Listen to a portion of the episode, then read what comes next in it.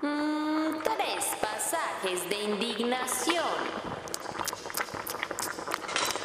Un sorbito de contaminación. Más tres cucharaditas de corrupción. 100 gramos de indignación. 400 ojos por el SMAT. Y 300 kilómetros de organización.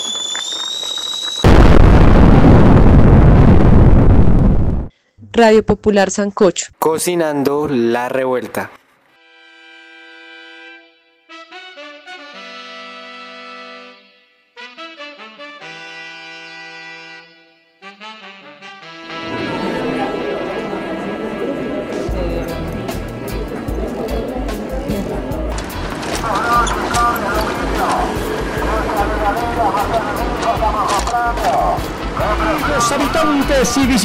De este sector Tenemos navajas, cuchillos, candelas, llaveros, correas, bebidas, espejos, desmanches.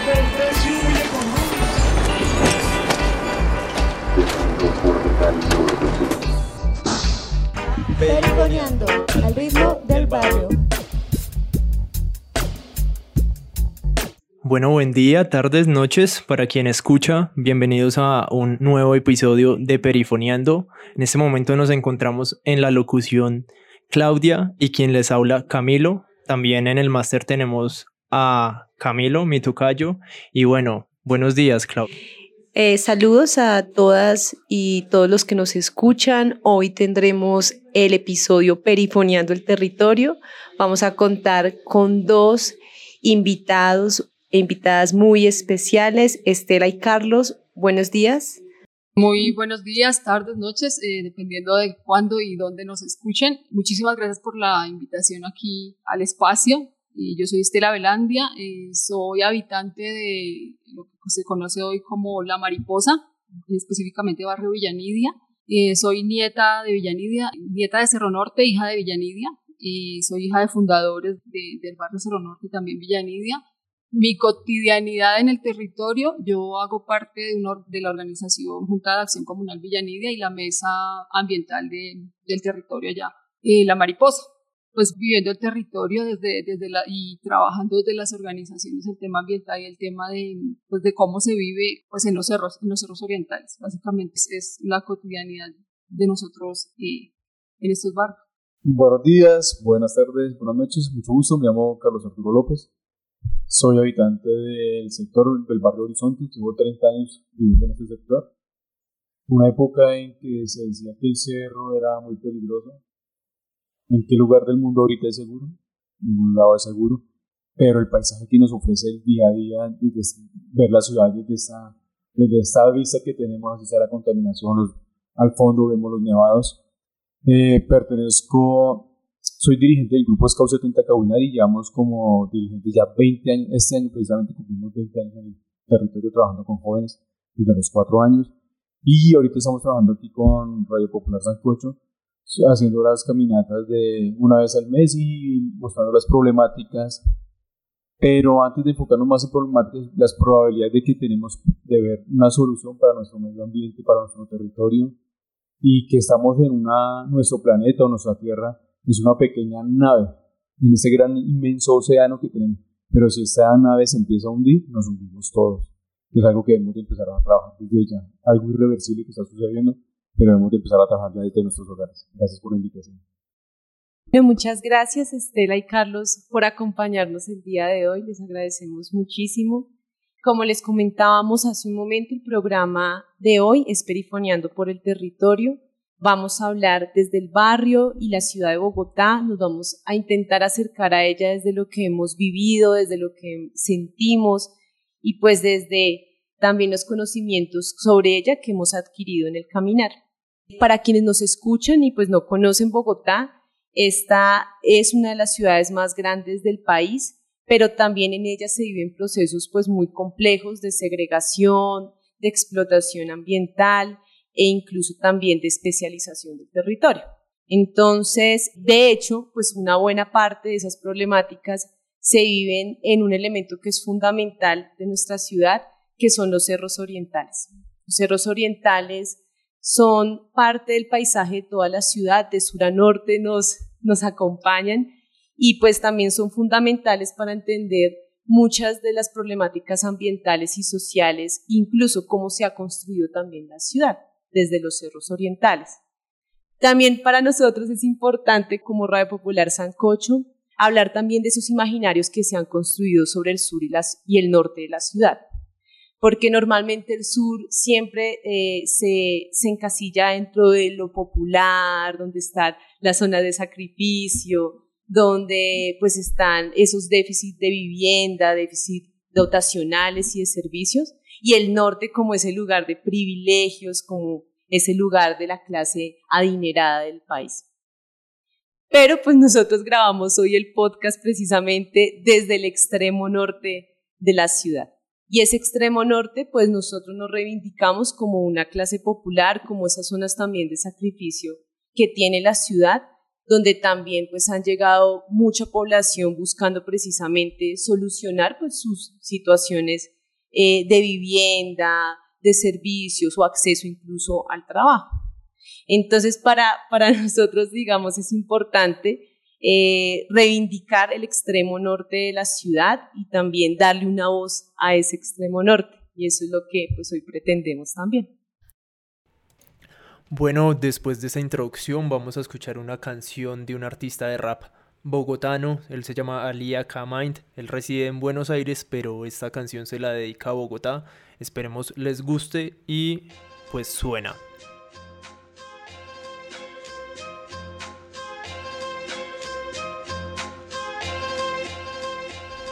Ni Coast ni West Coast, mi ciudad es diferente. Aquí se vive otro ambiente, ni East Coast ni West Coast, tengo lo suficiente. Amor para mi gente, East Coast ni West Coast, mi ciudad es diferente. Aquí se vive otro ambiente, ni East Coast ni West Coast, tengo lo suficiente. Amor para mi gente, es que nada se compara al amor que da la vieja o el sabor que se refleja en tu propia cara. Nadie pidió que lo contara, pero unidos estuvimos y hasta hoy así seguimos, aunque me alejara. Estás dedicada para mi ciudad y sus callecitas, mis perros, el cerro y su lucecita. Para todos mis panitas que se matan desde el viernes y casi siempre el lunes resucitan. Amor para la tierrita, pero más amor para que la cuida y la vida al pelo. Hey, yo con los pies siempre en el suelo a 2600 metros, más cerca de lo que quiero.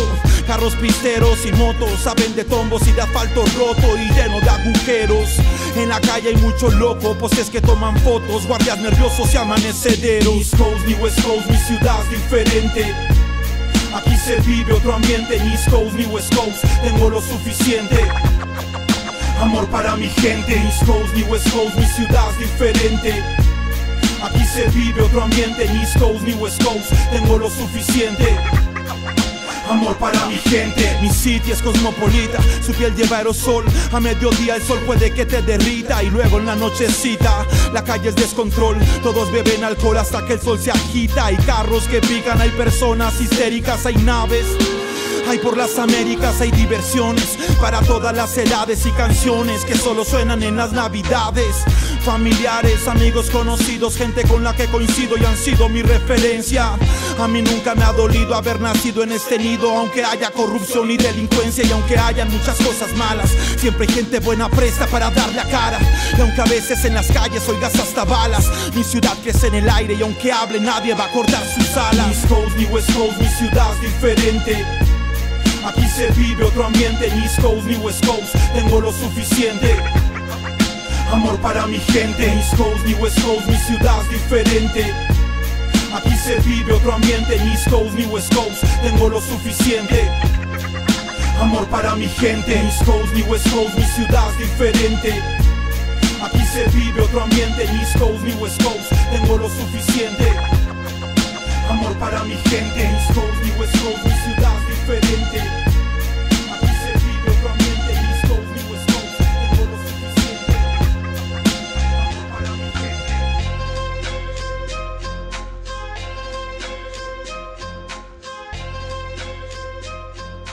Bueno, ya después de haber escuchado esta canción, vamos a hacer un acercamiento a lo que es los conceptos de territorio y territorialidad. Entonces empecemos Hablemos entonces de territorio, empezando por decir que no es el lugar meramente físico, sino que el territorio empieza cuando alguien lo habita, un pájaro, una persona, una comunidad, y en ese habitar lo transforma, porque convive en él y con él. En ese habitar se piensa y se siente el territorio, y es donde aparece entonces la territorialidad, la acción que se ejerce en un territorio según objetivos o imaginarios o ideas específicas que por un lado puede incentivar el fortalecimiento del tejido social, entender y transformar el territorio desde un enfoque histórico, solidario y amable con el ambiente, o por el otro lado, tener un enfoque utilitarista del ambiente, de las personas e incentivar el individualismo. El territorio, por la influencia de las monarquías históricamente, se hizo común pensarlo como una caja de acero rígida en sus orígenes, es herencia de un modelo que repartió el mundo según el deseo de reyes y reinas. Lo vemos en África, ¿sí? lo vimos en Latinoamérica. Y cuando aparecen los estados modernos, se heredaron varias tendencias erróneas para pensar, sentir y vivir el territorio. La población, al igual que en las monarquías, no fueron protagonistas en la configuración de este, sino que el Estado pasó a tomar, digamos, esa posición que jugaban las monarquías en la configuración del territorio. En la actualidad, con el fenómeno de la globalización, estamos de acuerdo que los estados nacionales perdieron la influencia en la configuración del territorio. El capital transnacional y privados nacionales se apropiaron de ese poder y son quienes ahorita participan en la configuración. Vemos hoy que el modelo de ciudad para Bogotá lo determinan intereses a manos del capital privado, que en su propuesta de vivienda y de habitar están transformando el sentido de lo público cómo entendemos lo público y cómo vivimos lo público. Se ve claramente cómo el modelo residencial basado en el encierro del aislamiento protegido por seguridad privada tiene un claro efecto en las prácticas comunitarias, lo que era encontrarse en el parque público, organizarse con los vecinos, con las vecinas, se transformó gracias a un juego entre la rentabilidad, la seguridad y el miedo, lo público como peligroso y lo privado como lo seguro. Entonces, con este acercamiento, nosotros queríamos preguntarles a ustedes cómo vivir la ciudad resistiendo a ese modelo que se pretende para Bogotá cómo vivir la ciudad en medio de pues lo que nos plantean a nosotros como habitantes en una ciudad como Bogotá, en una ciudad capital, pues conociendo, reconociendo y resignificando las memorias de los territorios. Y aquí yo recuerdo que conocí en, en algún momento la historia de cómo se fundó el Codito y pues es una historia maravillosa. La historia del territorio de la mariposa es una historia maravillosa que muchos no conocen. Y yo creo que desde ahí, si usted no conoce, no reconoce la historia de su territorio, pues muy difícil va a lograr un arraigo y va a lograr una defensa del territorio, pues como se debería plantear. Básicamente sería eso. Yo siempre he visto que lo que nos plantean como modelo ciudad, lo social son arandelas, porque aquí está planteada la ciudad para el que llaman progreso, que pues no es beneficio para todos y eso lo sabemos ahora se plantean grandes vías, el metro, ta, ta, ta, ta, y les meten arandelas, los sociales son arandelas porque pues de alguna manera tienen que atender a esa población que está, como lo llaman en algún momento, la periferia. Entonces, este modelo de ciudad se quiere tragar a esa memoria y esa memoria no hay que dejarla perder y ese es resignificar la memoria, los momentos, las fechas de construcción, los festivales culturales que tengan en los territorios, eh, las organizaciones sociales y sobre todo ahorita sí me parece muy importante el reconocimiento a las organizaciones juveniles con todo esto del paro y lo que, que se ha venido moviendo con los jóvenes, eh, me parece importantísimo que desde ahí también se reconozca la memoria, se signifique la memoria de los territorios por medio también eh, de los jóvenes, eso que llaman el intercambio intergeneracional, que pues a mí eso no, no me gusta la palabra, pero pues es como eso, ¿no? ¿Cómo vivir la ciudad? Para mí vivir la ciudad es, primero que todo, debo tener un sentido de pertenencia, sobre mi propio ser, sobre mi círculo de familia, sobre mi comunidad y sobre todo el sector. Algo que estamos hablando y como lo decían ahorita, la introducción es el consumismo que nos está llevando a acabar con nuestro hogar, que nos está, nos lo está metiendo por los ojos, por los medios de comunicación. Estamos acabando con el, medio ambiente, con nuestros recursos. Toda pequeña acción tiene una consecuencia. Cualquier movimiento mínimo o grande tiene una consecuencia.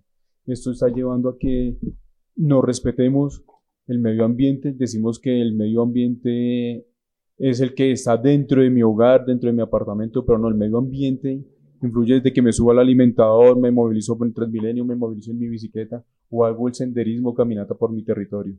Para mí, el cómo vivir la ciudad, y lo, y lo digo pues, desde el sector donde digo cerros orientales, nororientales, Barrio Horizonte, sector Codito, o desde la Mariposa, soy privilegiado porque tengo la oportunidad de salir todas las mañanas y subir a la montaña. Para mí es un privilegio y he invitado a muchas personas y lo están haciendo para vivir este, este terreno, aprovecharnos, tomar sentido de pertenencia y apropiarnos de este territorio que es nuestro y que no lo estamos haciendo. Vamos desde las séptimas de abajo hacia las ciclorrutas, a los transportes, al consumismo de energías fósiles, que eso es lo que está acabando nuestro planeta. Lo que les digo, los invitamos, los invito, es a menos consumismo, menos plástico, menos paquetes, menos bebidas azucaradas. Eh, en este tiempo, no seguirles contribuyendo a los grandes industriales, a los magnates de nuestro planeta. Uno de los mayores magnates ya no es Estados Unidos, están aquí en Colombia, lo dice la revista Forbes, dijo uno de los mayores magnates se encuentra aquí en Colombia y nosotros los de la ciudad somos los que le estamos haciendo ricos día a día, desde cualquier sector de la ciudad. Esas personas de escasos recursos son los que madrugan 3, 4, 5 de la mañana y llegan a sus hogares 10, 11, 12 de la noche para hacer ricos a esas familias y ellos allá en sus hamacas o en sus paraísos fiscales manejando el dinero y no le están dejando nada al, territorio. Todos se lo están llevando para otros, otras ciudades, otros países. Entonces, para mí, cómo vivir las ciudades, respeto, sembrar más árboles, menos consumismo, sentido de pertenencia. Para mí es eso. Gracias, Carlos Estela, por su palabra muy valiosa para nosotros como colectividad y para quienes nos escuchan. Queremos ahorita pasar a la canción que tú nos recomendaste fuera de grabación, Plegaria Vallenata. Estela, ¿por qué esta canción te recuerda al territorio? No había pensado en la posibilidad de, de una canción, solo hasta que ustedes lo plantearon en la invitación. Esta canción me recuerda porque mi, mi, familia es muy vallenatera, pero en ese tiempo se escuchaban eran los vallenatos de, con guitarra, no era y de Bobea y Bobea y sus vallenatos, una cosa así. Entonces, eh, mi padre escuchaba mucho esa música vallenata y siempre escuchaba esta, pero eso que uno niño escucha, escucha porque, porque lo ponen y uno tiene que escuchar, pero ya ahorita como a los 20 punta de años, pues empecé como a como a escuchar la letra y a entender la letra. Y pues es maravilloso, además que es un señor de la cultura allá de, la costa atlántica, es, a mí me encanta esa canción y pues me produce también como mucho sentimiento lo que hablaba Carlos ahorita, del sentimiento que les producen algunas canciones a las personas y pues eso conmueve, ¿no? Y lo vuelve a uno muy sensible. La música, el arte hace que uno sea muy sensible y eso es importante.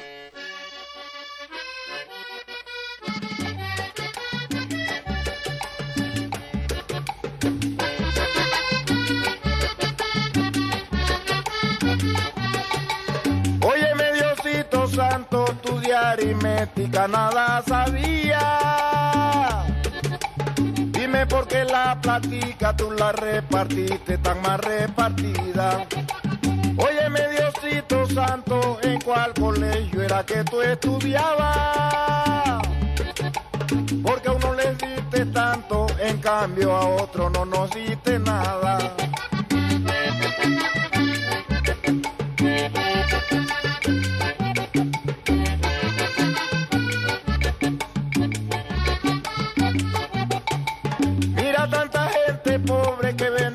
Sangre para poder vivir. No te das cuenta que rico es feliz mirando al pobre sufrir. Como veo que es imposible que al santo cielo te llegue una carta. Pero me estás escuchando cantando esta plegaria vallenata.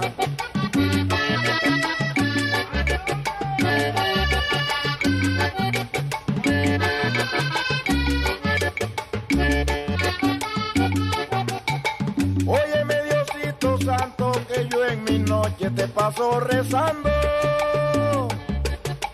para que me dé licencia para criar mis hijos y darle un rancho. Mire cómo son las cosas que en ti confío y te sigo rezando. Ya que no me diste plata, dame salud para seguir luchando.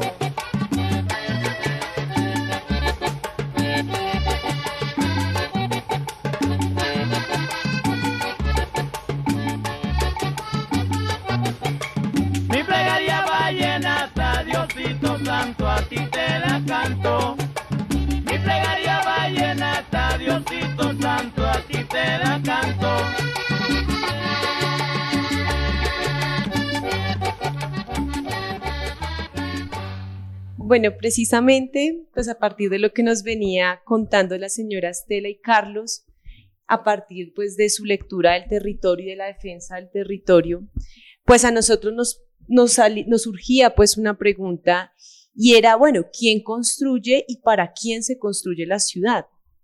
Y esa pregunta no la hacíamos porque cuando analizábamos eh, el desarrollo de la ciudad de Bogotá, de nuestros territorios, nos encontrábamos con que el Estado, la administración distrital, que se supone son garantes pues de la existencia y de la eficacia de los servicios dotacionales, de la vivienda social y demás, pues solo aparecen en el papel. O sea, en realidad, quienes producen el suelo urbano son eh, los agentes inmobiliarios. Eso pues significa que en Bogotá, así se quiera mostrar de otra manera, pues eh, la producción de la ciudad no es planificada. O sea, la verdad la ciudad se está eh, construyendo a partir de los intereses pues del mercado inmobiliario. Su interés por reproducir su capital, por maximizar sus ganancias, por valorizar sus capitales móviles. Ese es, digamos, el objetivo de la ciudad. De hecho, lo anterior lo, pues, se hace supremamente evidente cuando nosotros miramos el déficit de vivienda social. Y nos encontramos con que en Bogotá el déficit de vivienda social es muy alto. Y lo contrastábamos con la cantidad de metros cuadrados y el tipo de vivienda que se construye en Bogotá y nos dábamos cuenta que casi el doble de la vivienda que se construye en Bogotá es para, para es vivienda que llamamos no bis o vivienda que no es de interés social. Entonces, en una ciudad que tiene un déficit de vivienda social tan alto, encontrar que lo que más se produce es vivienda que no es de interés social, pues contrasta con, con las necesidades de nuestra ciudad y de la población, por supuesto. Pero también vamos a ver las ventas y nos damos cuenta que las ventas de vivienda no bis están caísimas. Entonces, casi que el 20 o 30% nada más de lo que se construye se vende.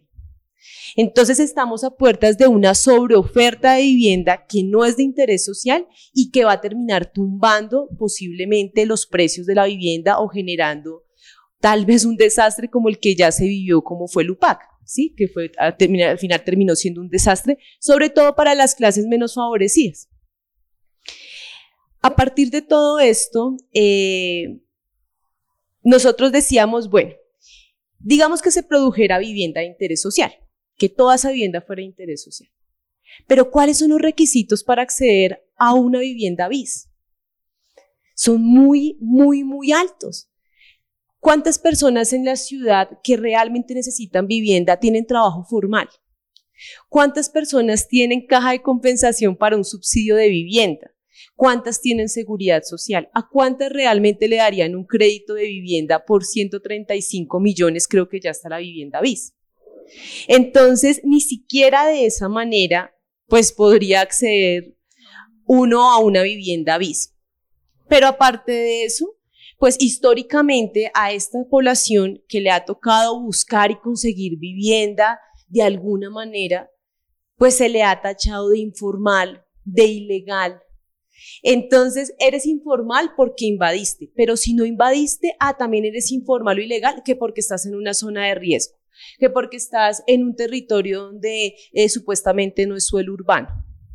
Y nos hemos encontrado con lugares donde han desplazado población para poder poner sus super eh, viviendas estratos 5 y 6. Porque en los cerros aquí vemos también eso, ¿no? Unas partes que es un peligro que esté la gente, pero al lado hay unos barrios súper adinerados que no tienen peligro de deslizarse. Entonces, a partir de esto, pues les preguntamos o queremos saber ustedes eh, qué piensan, o sea, cómo, cómo luchar o cómo, o cómo dar esa pelea en la ciudad de Bogotá por una vivienda digna, ¿sí? O por vivienda social. ¿Y, qué sería para nosotros, como habitantes también de este sector, vida digna? Bueno, qué pregunta. pues, ¿qué sería para nosotros o qué es para nosotros vida digna en medio de la ciudad? Sería pues la garantía real de los derechos a la salud, del derecho a la vivienda digna, del derecho al medio ambiente, del derecho a la recreación, a los espacios públicos, pues la realización concreta de, los derechos sería la vida digna, porque pues no puedo tener, no hablar de vida digna si no tengo eh, agua, aire, salud, pues eso no sería de vida digna. Eh, lo otro de la vivienda, pues aquí hablando particularmente del norte sí es muy complicado, ¿no? Porque aquí en norte tenemos como la combinación de los estratos, ¿no? Está el estrato 5 y 6 y aquí estamos el estrato 1 y 2, pues que es maravilloso, pues para mí es maravilloso, aunque esa combinación siempre nos ha o nos vuelve víctimas como el desplazamiento, ¿no? Porque aquí está una cosa muy clara que es el, el precio sobre la tierra mientras en el barrio aquí Santa Ana, Usaquén, el metro cuadrado está casi a 14, 20 millones eh, de pesos. El metro cuadrado aquí en estos territorios eh, no pasa de 150 mil, 200 mil pesos. Y eso que le estoy poniendo un valor alto al, de acá. Entonces eso es, es una desigualdad pues terrible. El habitar los cerros es una cosa y el luchar por la vivienda en los cerros una, una, cosa de sacrificio. Las personas que vivimos en los cerros, eh, nuestros abuelos y nuestros padres, construir una casa es, es la vida en sí misma. Es tener la casa es la vida en sí misma porque eh, ahí es donde están eh, sus hijos, los nietos, lo que vivimos ahora son casas, las casas son familiares o son abuelos que tienen su casita, la riendan para poder vivir porque no se casaron a pensionar. O sea, la casa es la vida, la vida misma. Y en estos cerros particularmente ha habido el tema con el tema de riesgos por la explotación de canteras. Eh, y entonces aquí no podemos vivir porque entonces eh, hubo una explotación minera. Ayer precisamente había un desalojo en el, aquí en arriba de Villa Servital, construcciones había desalojos de dos viviendas porque eso fue un terreno que explotaron y nunca lo recuperaron, lo dejaron, lo dejaron. Y las entidades, eh, la institucionalidad permitió que eso se loteara. Hay un proceso que se llama los tierreros, no sé si han escuchado, gente que se coge terrenos y los va loteando, aprovechando la, la, el déficit que su se habla de vivienda y la necesidad de vivienda que tiene la gente. Y después de la pandemia, o sea, ahorita con la pandemia, eso se, se, se potenció.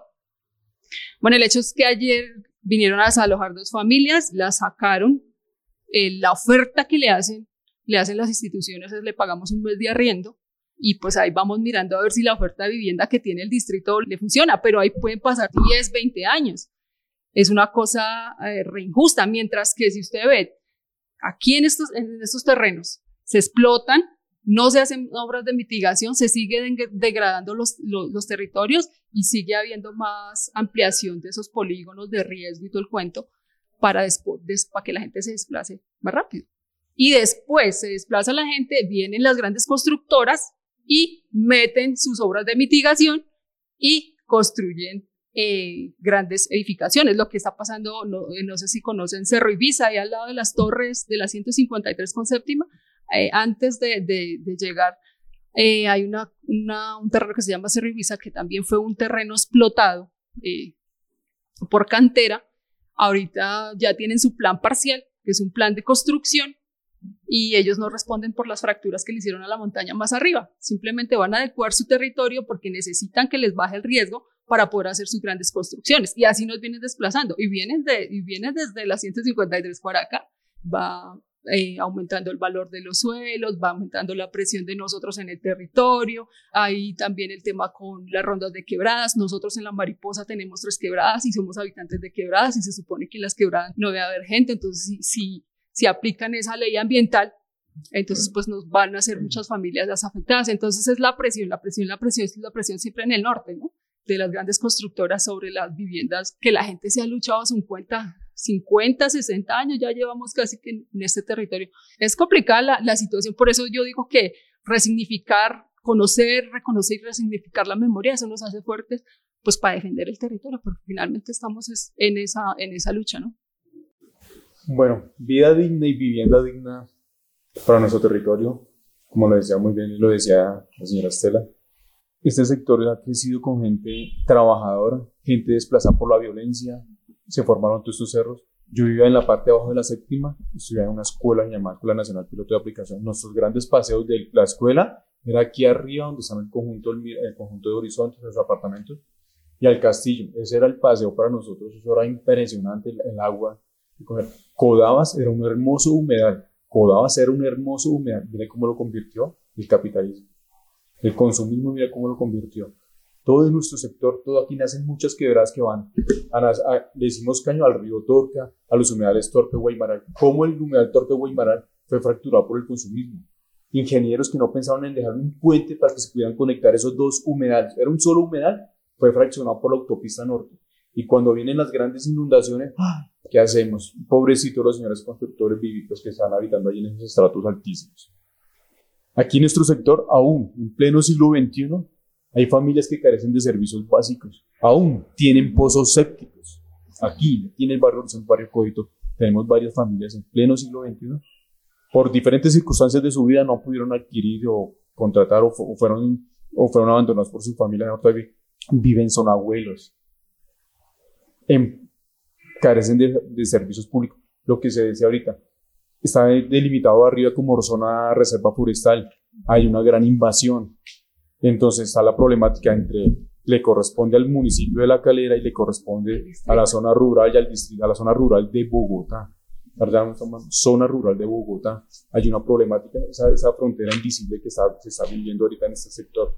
Hace 15 años un gran alcalde que quiere ahorita lanzarse para presidente vino con el cuento diciéndonos que estas zonas eran de altos riesgos, que nos iban a evacuar, que nos iban a desplazar de acá y nos iban a llevar a vivir a una gran urbanización por allá en la parte sur.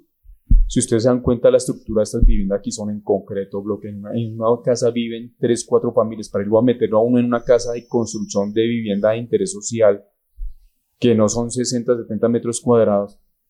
Y cuando nos enteramos era que los terrenos se los quieren entregar a las grandes constructoras, como lo decía Esther. Vienen porque ellos no conciben de que nuestro sector, estrato 1, 2, aquí abajo ya una cuadra, estrato 3, tengamos esa visibilidad de la ciudad, estemos consumiendo unos recursos de distribución de agua, de energía, que estemos pagando impuestos bajitos para ellos.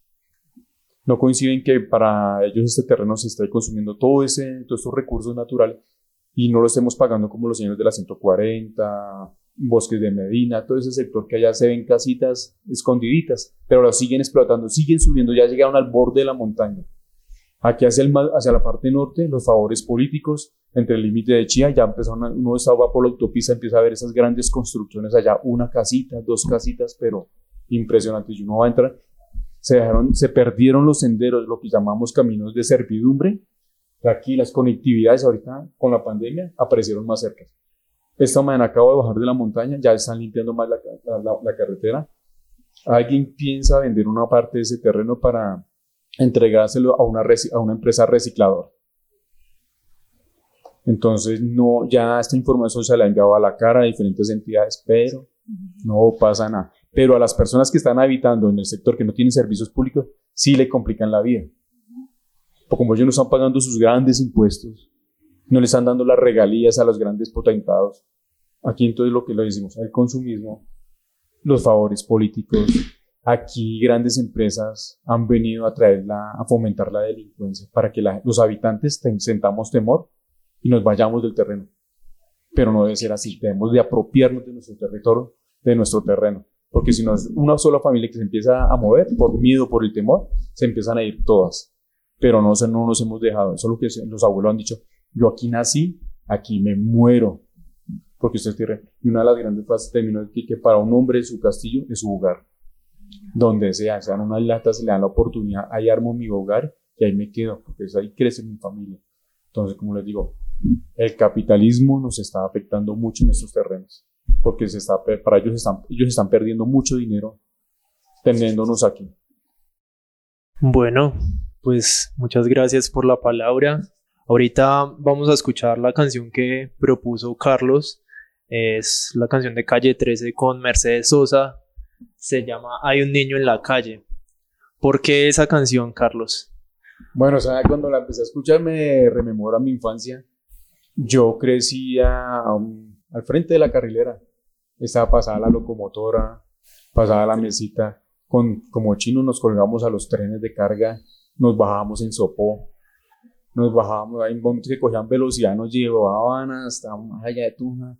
Una vez nos llevaban a Zipaquirá porque hay momentos en que uno ya sabía dónde cogía, ellos tenían que reducir velocidad y no, ellos aumentaban velocidad y nos llevaban y nos tocaba irnos ahí colgados ya, ya subidos, escondidos. Pasaba la famosa locomotora, que eso era un expreso, eso era como un bus, como un bus de, los esos largos, tenía tres horas de expreso, que eso pasaba a una velocidad impresionante. No, esa no, esa no, eso. Y nosotros colocábamos moneditos para que se convirtieran en imán y nos montamos en la mesita. Con las personas que venían a trabajar ahí a arreglar la línea férrea, nos, nos daban el almuerzo, cocinábamos, nos sacábamos los taches, una forma de supervivencia era material que ellos iban dejando para nosotros recogerlo y venderlo. Nos metíamos al humedal de la, de, de Codabas y ahí sacábamos, pues esa parte fue una infancia, habían vicios, había todo, pero una infancia y una parte que me marcó también cuando estuve, tuve pues diferentes situaciones en el hogar, me fui de mi casa a los 13 años, viví un poco en la calle, entonces eso me dejó marcado. Entonces ahora suena la canción, canción para un niño de la calle de Mercedes Sosa con calle 13. A esta hora exactamente hay un niño en la calle. Hay un niño en la calle.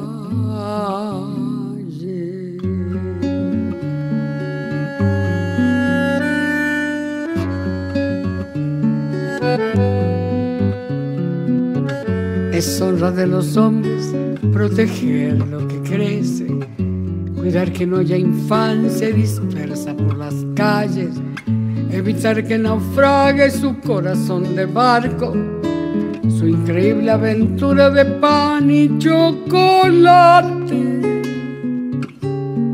poniéndole una estrella en el sitio del hambre. De otro modo es inútil, de otro modo es absurdo ensayar en la tierra la alegría y el canto, porque de nada vale si hay un niño en la calle. Todo lo tóxico de mi país a mí me entra por la nariz. Lavo auto, limpio zapatos, huelo pega y también huelo paco. Robo billetera, pero soy buena gente. Soy una sonrisa sin dientes, lluvia sin techo, uña con tierra. Soy lo que sobró de la guerra. Un estómago vacío, soy un golpe en la rodilla que se cura con el frío. El mejor guía turístico del arrabal, por tres pesos te paseo por la capital. No necesito visa para volar por el redondel, porque yo juego con aviones de papel. Arroz con piedra, fango con vino y lo que me falta me lo imagino. No debe andar el mundo con el amor descalzo, enarbolando un diario como un ala en la mano, trepándose a los trenes, canjeándonos la risa, golpeándonos el pecho con un ala cansada.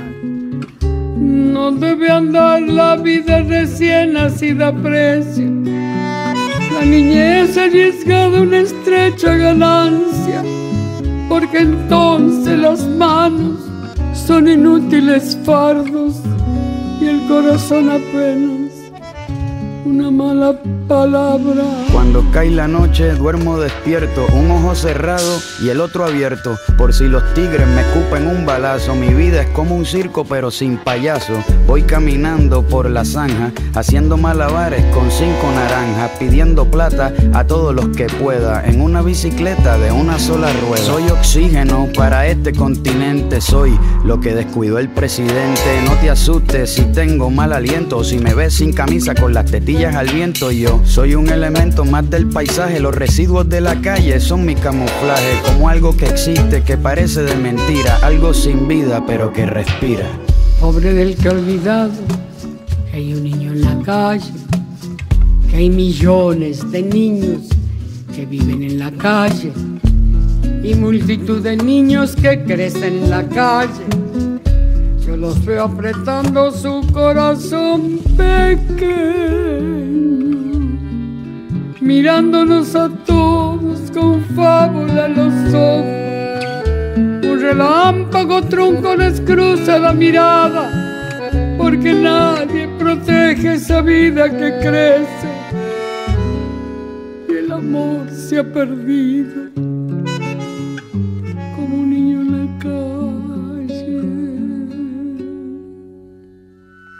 Oye, a esta hora exactamente hay un niño en la calle. Hay un niño en la calle.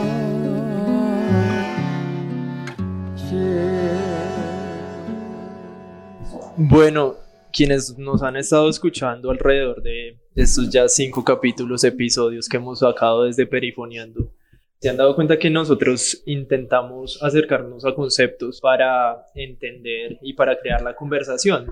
Cuando estábamos hablando sobre territorio, por fuera del micrófono, queríamos incluir que si el territorio es ese lugar habitado, es un lugar habitado también por animales. Pero entonces ahí está la duda entre si es un territorio o cuando se habla de animales es el hábitat, o sea, es el hábitat del león. ¿Sí? Y es el territorio del humano. Pero entonces nosotros poníamos en debate de que el territorio puede ser de un animal, en cuanto que es que nosotros vivimos con ellos, también con las plantas, también con la madre tierra. Decía alguna vez un hermano NASA, indígena del Cauca, me dijo, yo no estoy en la naturaleza, yo soy con la naturaleza. Entonces, entenderse de esa manera también implica, digamos, en entender una manera nueva de economía, no ver a la naturaleza como aquel recurso ilimitado que podemos extraer, sino que pues yo vivo con él y en cuanto que vivo con él no es ilimitado y le hago daño. Entonces, pues la pregunta es la siguiente, ¿qué es habitar y cómo relacionar la defensa del ambiente y de la naturaleza con la vida digna? Lo acabas de decir, no soy, yo soy parte de la naturaleza, no soy un no soy aquí a un lado, no soy que vivo en una casa, soy un ser, soy parte de la naturaleza, nosotros somos los invasores para estas grandes especies, tanto como la fauna como la flora, nosotros no estamos sabiendo utilizar los espacios que nos está brindando el territorio. Una, una vida digna es aire limpio, mm, nuestros recursos básicos, el agua, la luz, energías renovables. Nuestro sector tiene varios terrenos, tiene bastantes eh, nacimientos de quebradas. Ya hay sectores del sector o viviendas que no tienen agua. Pero tenemos bastantes recursos hídricos, pero no los sabemos eh, utilizar. Y si alguien los va a utilizar, le ponen su multa. Porque recogen o porque lavan el carro y porque el agua se está desperdiciando. Pasa derecho. Sobre las vías están dañando la vía, pero o están eh, frisurando las canteras, el terreno lo están frisurando, estos nacimientos de agua. Debemos de aprovechar nuestro territorio, nuestra vida digna también debe correspondernos en lo que siempre hemos trabajado en nuestras caminatas de que es contemplar, comprender y conservar. Pero como les digo, nuestro consumismo, a mí me importa, perdón, a la maldita sea de que yo me meto en mi hogar y el basurero que lo botó el vecino, nos colocaron nuestras grandes canecas ahí al frente nos colocaron unos horarios, pero no tenemos una cultura de sentido de pertenencia que me importa un cero a la izquierda. Nosotros tenemos grandes atractivos turísticos, pero no lo sabemos aprovechar, no lo sabemos utilizar. Pero, como les digo, solo me preocupa en llegar a vivir y que mis hijos estén bien o que mi, mi abuela, mi abuelo vivan en su hogar, pero no trabajamos como comunidad. Nos eh, estamos apropiando, estamos que los demás vengan y hagan por mí entonces debemos de apropiarnos y tener sentido de pertenencia para aprovechar nuestros recursos naturales que tenemos aquí a nuestro alrededor. Eso sería una vida digna y agradecer por todo lo que tenemos acá a un lado. pero lo estamos destruyendo, tristemente. Pues yo creo que hábitat y territorio no se contradicen, ¿no? Porque igual nosotros como seres humanos somos seres humanos, pero también somos animales, entonces no hay como la contradicción. Yo hablo del caso concreto de, de donde estoy, donde he vivido todos mis casi 50 años que tengo. Cuando llegaron los primeros pobladores, llegaron de las regiones como hablaba Carlos y eran campesinos. Y el campesino tenía el respeto o tiene el respeto por el agua, porque es la vida tiene el respeto por su tierra, porque le da para sobrevivir. Y esas fueron las costumbres que llegaron aquí a los territorios y a implementar esas costumbres, porque pues no tuvieron la oportunidad por todo el desplazamiento que hubo en los años 50 por el tema de la guerra. Entonces yo digo que no, pues un poco contradiciendo lo que dice Carlos, pues nosotros no llegamos a depredar, nosotros llegamos a un territorio a implementar estas costumbres de respeto también, pues de alguna manera tenemos que buscar vivienda. Y en el caso ya de la mariposa, existen aún ahorita, se está moviendo todo el tema de, de las huertas, no por explotar el terreno, sino por tener eh, eh, la posibilidad de consumo, consumo propio, consumo limpio.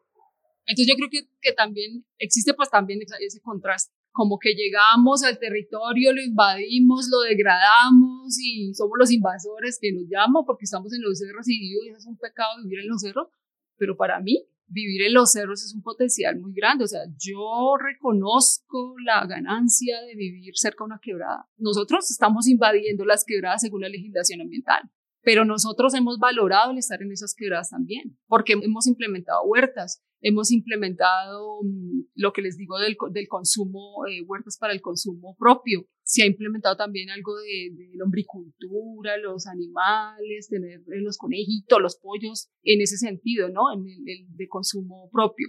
Entonces, creo que mm, también tenemos nuestra conciencia ambiental, porque aquí vienen y dicen, toda esta gente invadió, invadió los cerros, nos dañó las fuentes de agua, y pues no es así la gente también está cuidando. Y ahorita yo digo que 15 años para acá se ha venido promoviendo eso más. Entonces creo que el hábitat del territorio, la vida digna, se construye desde, desde todas esas visiones, ¿no? Precisamente, pues ustedes eh, pues nos cuentan, pues con Carlos hemos tenido la posibilidad de hacer los recorridos territoriales y en ese ejercicio hemos logrado reconocer como habitantes esa riqueza que nos ofrece los cerros orientales. A veces algunos de nosotros no estamos como tal en la montaña, entonces la vemos desde lejos, pero no reconocemos todo lo que, todo lo que hay ahí.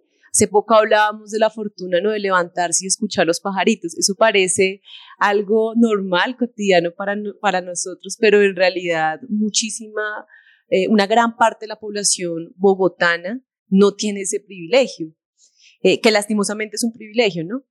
Pero también lo que tú nos contabas de las huertas, nosotros también tuvimos esa reflexión como Red Popular Sancocho a partir de la pandemia, sobre todo, y era eh, cómo, cómo, cómo, como colectividad digamos, enfrentábamos la situación de la no alimentación, o sea, del desabastecimiento también en nuestros hogares y en los hogares de las personas que conocíamos, eh, que teníamos alrededor, personas con las que habíamos trabajado.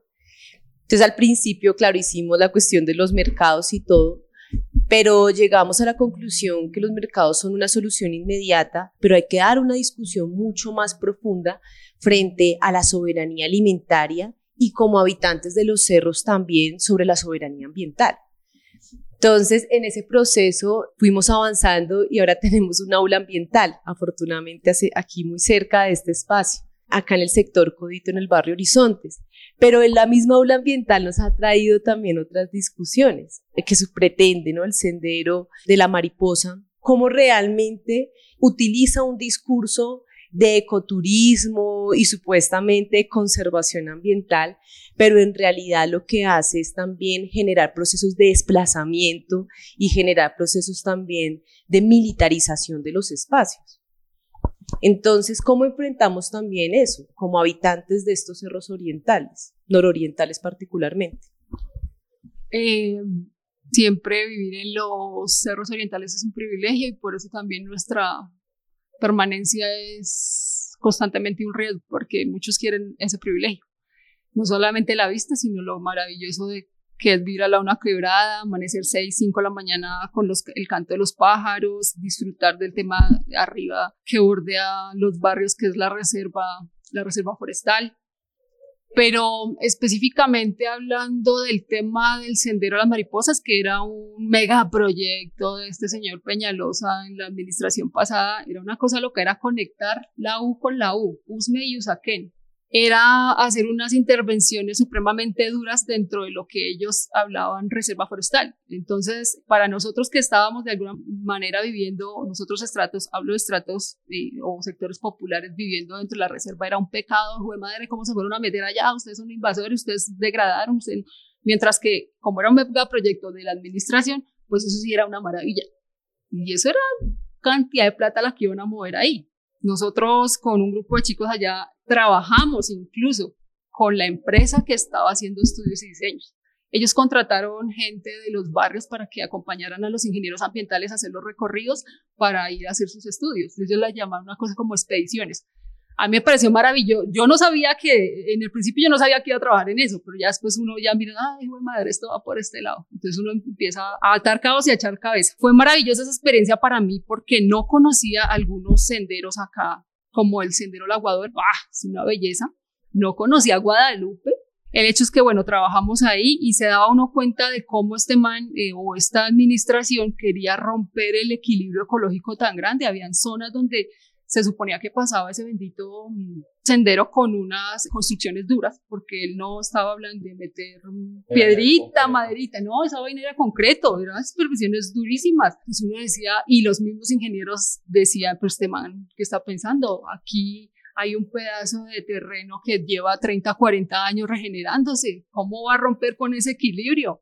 Y, y todo era cuestión de dinero. O sea, para ellos es cuestión de dinero, porque me imagino que ahorita si se lanza presidente, pues el primer megaproyecto que va a mandar sería ese, aunque bueno, yo tengo la fe y la esperanza que Colombia elija bien esta vez. El hecho es que eso iba a romper con el equilibrio ecológico, iba a dañar una parte de la reserva que ellos nos decían que era un pecado estar ahí en esa reserva. Y era una manera de vender los territorios, de venderlos al turismo, al turismo duro. Yo sí considero que los cerros deben ser disfrutados por todos los ciudadanos de Bogotá, pero ¿de qué manera? ¿De qué manera? Ese megaproyecto estaba planteado para entregárselos a grandes empresas para que movieran el turismo ahí. Ahí no iban a hablar de que el barrio acá tiene una organización que hace ecoturismo, entonces vayan ustedes como eh, turismo eh, comunitario, no señor. De pronto me iban a contratar a mí en Estela Velandia, pero me iba a contratar una super empresa para que yo les colaborara con los recorridos o que les colaborara eh, contando la historia. O sea, no había un reconocimiento de la historia y de la gente y de las organizaciones en el territorio, que son las que se conocen, se ha trabajado y sobre las que se han construido tantos proyectos de megaproyectos incluso. Eh, lo que yo sí creo es que hay que repotenciar los senderos que ya existían pero de una manera más comunitaria, más desde las comunidades. Muchas gracias. Yo creo que acá hay mucha tela por cortar en todo este tema del territorio, las territorialidades, la configuración territorial, la relación con el medio ambiente. Podríamos hablar horas y horas, pero pues invitamos a, a todas las personas que se acerquen al territorio, pero con una resignificación de lo que es la ciudad, no acercarse con este maletín de ideas desde el modelo de ciudad pretendido por el gran capital, ese modelo de ciudad que ve el ambiente como un atractivo turístico en la materialidad y en real es bastante agresivo y que por el otro lado aquellos que tildan de invasores son personas que saben convivir con el territorio y que no son en la tierra sino que son con la tierra. Entonces hay un montón de conceptos de pensamientos sentidos para subvertir. Pues ojalá con este programa a quienes nos oigan y estén en esta conversación, subvirtamos y transformemos esas prácticas con el territorio. cuando la escucho van a entender con esta situación que estamos viviendo actualmente en nuestro país. Son unas ratas. Nos escuchamos, nos escuchamos en otro episodio, los dejamos con esta canción.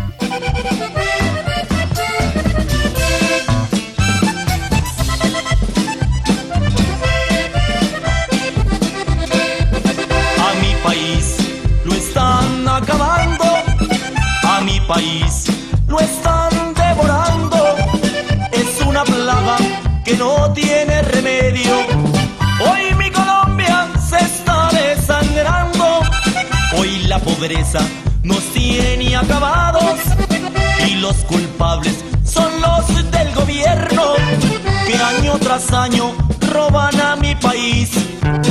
Solo miseria es lo que hay en mi pueblo. Son unas ratas, señor, son unas ratas.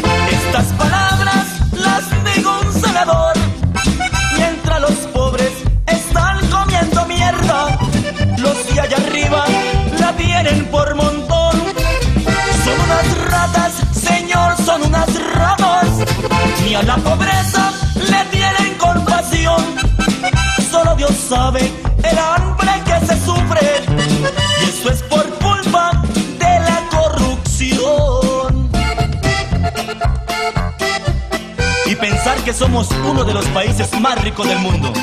Aquí tenemos el mejor petróleo, la mejor esmeralda, las mejores playas y mujeres. Con todas estas riquezas que tenemos, también somos uno de los países más pobres del mundo. Los gobiernos que han pasado y todos los que vienen siempre prometen lo mismo y nunca cumplen nada. Que ya no habrá más impuestos, que van a ayudar a los pobres, eso es pura porquería. Eso es antes de su mandato, porque cuando llegan al poder, esas palabras fueron en vano. Día a día estamos peor que antes, con un país con muchas riquezas, pero que lo están robando. Por culpa de la corrupción y de estos señores, mi país, mi país se está acabando. Son unas ratas, señor, son unas ratas. Estas palabras las digo un senador. Mientras los pobres están comiendo mierda, los de allá arriba la tienen por montón. Son unas ratas, señor, son unas ratas. Ni a la pobreza